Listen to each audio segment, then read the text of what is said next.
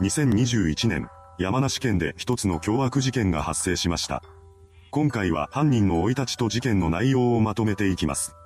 後に事件を起こすことになる男遠藤祐樹は両親のもとに一人息子として生まれたようです。一家は山梨県中央市に立つ一軒家で暮らしていました。遠藤の父親は電線工事関係の仕事をしていたのですが、その中で資材置き場にあった家庭用給湯器2台を盗み取る事件を起こしてしまいます。これが発覚したことで父親は逮捕され、一家は肩身の狭い思いをするようになりました。そのような中で夫婦関係も悪化していき、数年後には母親が遠藤を連れて家を出て行ったそうです。母親は息子である遠藤のことを溺愛していたらしく、かなりの過保護ぶりを見せていました。そんな母親のもとで育った遠藤には継続力や忍耐力が身につきません。彼は中学1年生の時に入部したソフトテニス部で顧問に叱責されるとすぐに退部してしまいます。そして卒業までの3年間は不登校気味になってしまいました。それでも中学校は義務教育であるため、卒業すること自体はできています。その後は県内の定時制普通科へと進学したようです。そこでの遠藤は中学時代と打って変わって真面目に学校に通うようになりました。その一方で、奇妙な行動をとるようになります。具体的には突然お腹を抱えて大爆笑するなどしていました。その姿を前にした同級生が、何がそんなにおかしいのかと尋ねると遠藤は、思い出し笑いと返してきたそうです。そう話した後に彼は一人で笑みを浮かべながら独り言をブツブツと呟いていたと言います。また、学園祭実行委員の集まりではまともに発言をせずに一人で折り紙を黙々と折っていました。休み時間にはゲーム機を出して一人でポケットモンスターのゲームをしていたそうです。遠藤がそんな調子だったため、中には彼のことを気味悪がる生徒もいました。そうした周囲の目線に気がついていたのか、単に同級生とコミュニケーションを取ることが苦手だったのかはわかりませんが、遠藤本人は生徒よりも先生とばかり話をしていたそうです。その延長線上で授業はしっかりと受けていました。ただ、勉強はできなかったらしく、成績は常に赤点ギリギリだったようです。そんな遠藤には好意を寄せている相手がいました。その相手とは同じ高校に通う女子生徒 A さんです。A さんは将棋クラブや演劇部に所属し、これらの活動を一生懸命頑張るような生徒でした。普段の性格は真面目な努力家で、勉強も得意な方だったようです。また、生徒会の役員も務めていました。そんな彼女のことを慕う同級生は多く、交友関係も広かったそうです。遠藤は A さんに一方的な恋心を抱いていました。彼は A さんと同じ将棋クラブに所属し、生徒会長にも立候補します。遠藤は地味なタイプで交友関係も広くなかったため、生徒会長に立候補した際には周りの生徒が驚いていたそうです。この時の生徒会選挙で会長に立候補したのは遠藤一人だけでした。そのため彼は誰とも競うことなく信任投票で生徒会長になっています。その直後から遠藤は見た目に気を使い始めたそうです。彼は2021年4月頃に突然髪型を2ブロックにし、ワックスで髪をセットしたり眉毛を整えたりするようになりました。生徒会や将棋クラブの活動をする中で A さんにいい印象を持ってもらおうとしていたのかもしれません。ですが、A さんは遠藤に対して特別な感情を一切抱いていませんでした。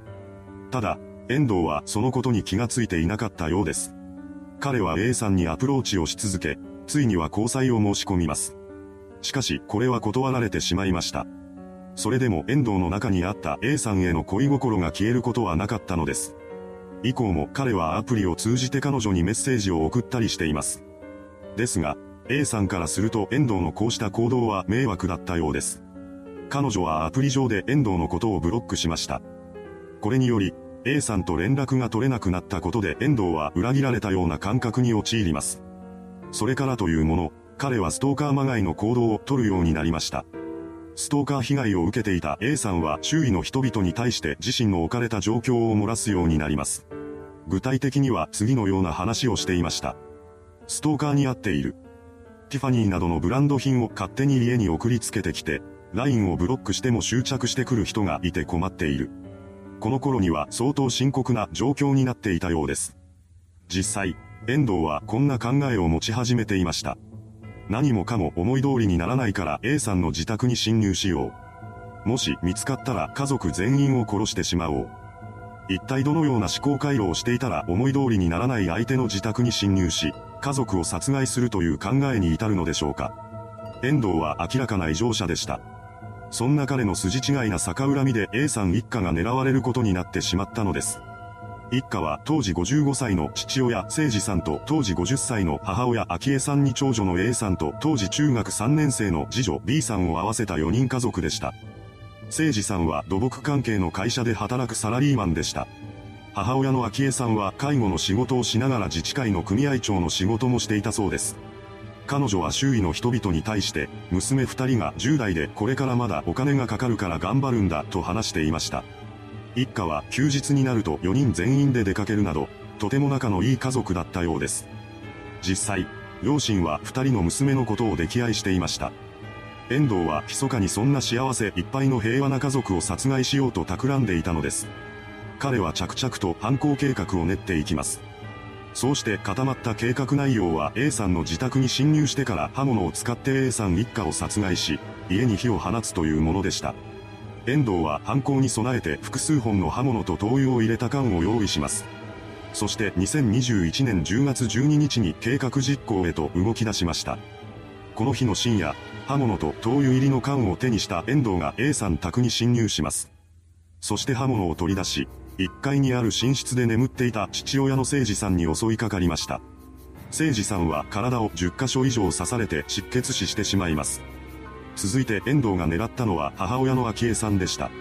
ただ、昭恵さんは誠司さんが襲われる中で目を覚ましていたようです。彼女は刃物を手にしている遠藤の存在に気がつき、やめてと叫び声を上げます。遠藤はその叫びを無視して昭恵さんのことも視察しました。この時の争う物音や声で2階で眠っていた長女の A さんと次女の B さんが目を覚まします。B さんは何があったのかを確認するために1階の様子を見に行きました。そこで彼女も遠藤と遭遇してしまったのです。この時、B さんは両親がすでに殺害されていることに気づいていませんでした。それでも、刃物を持った不審者が自宅に侵入しているという事実だけは理解することができました。B さんは慌てて2階に逃げようとします。遠藤はそんな彼女の頭部を凶器で殴りつけました。ただ、これが致命傷になったりすることはなかったようです。B さんは頭部に痛みを感じながらも必死に2階へと駆け上がり、姉の A さんと共にベランダを通じて家の外に逃げていきました。こうして宅内には両親の遺体と遠藤だけが残されたのです。A さんにも逃げられた遠藤はひとまず当初の予定通り放火することにします。彼は宅内にガソリンを撒いていき、火を放ちました。これにより、A さんの自宅は一気に燃え上がります。火をつけた後の遠藤はすぐに現場から逃走していきました。そんな中、家から脱出した A さんは午前3時45分頃に泥棒に入られたという通報を入れています。この時点ではまだ侵入者の正体が遠藤だということを知らずにいたのです。それからほどなくして警察が現場に駆けつけてきました。しかし、この時にはすでに火が回っており、家に近づけない状態になっていたようです。火が消し止められたのは午前7時頃のことでした。火の勢いが凄まじく、A さん宅は1階の骨組みだけを残して全焼してしまったようです。焼け跡からは誠司さんと昭恵さんの遺体が見つかりました。遺体に刺し傷があったため、警察は本件を殺人放火事件と断定して捜査本部を設置します。捜査員は付近に設置された防犯カメラの記録映像を確認し、犯人の特定を行いました。それからほどなくして犯人の追跡は終了します。事件発生から約15時間後の夕方頃に遠藤が事件現場から約30キロ離れた山梨県身延町の駐在所に出頭してきたからです。ただ、この時に駐在所の警察官はパトロールに出ていて中には誰もいませんでした。そこで遠藤は備え付けの電話を使い、泣きながら人を殺したと自供します。これを受けた警官が駐在所に急行し、その場で彼の身柄を確保しました。この時の遠藤は顔の半分に火傷を負っていたそうです。それから彼に対する取り調べが始まりました。その中で遠藤は犯行当時の様子や犯行動機などを語り出します。これを受けた山梨県警は翌日の10月13日に遠藤を B さんに対する傷害の容疑で逮捕しました。最終的には事件翌年の2022年4月8日に甲府地検が遠藤のことを殺人や現住建造物等放火など4つの罪で起訴しています。また、それと同時に遠藤の実名を公表しました。犯行当時の彼は19歳だったため、これまでなら少年法によって守られるはずです。しかし今回は違いました。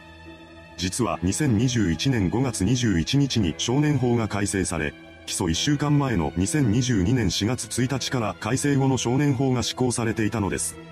これにより、18歳と19歳に関しては、特定少年として起訴後の実名公表ができるようになりました。遠藤は史上初の特定少年として実名が報道されたのです。甲府地検は彼の氏名を公表した理由について、重大事案であり、地域社会に与える影響も深刻と説明しました。遠藤に対する裁判はまだ決心していません。いかがでしたでしょうか被害者夫婦の長女に一方的な思いを寄せた少年が振られた腹いせに一家の殺害を試みた事件。犯人は犯行当時19歳の少年でしたが、少年法の改正を受けて検察が初めて実名を公表しました。今後の裁判の行方にも注目が集まります。それではご視聴ありがとうございました。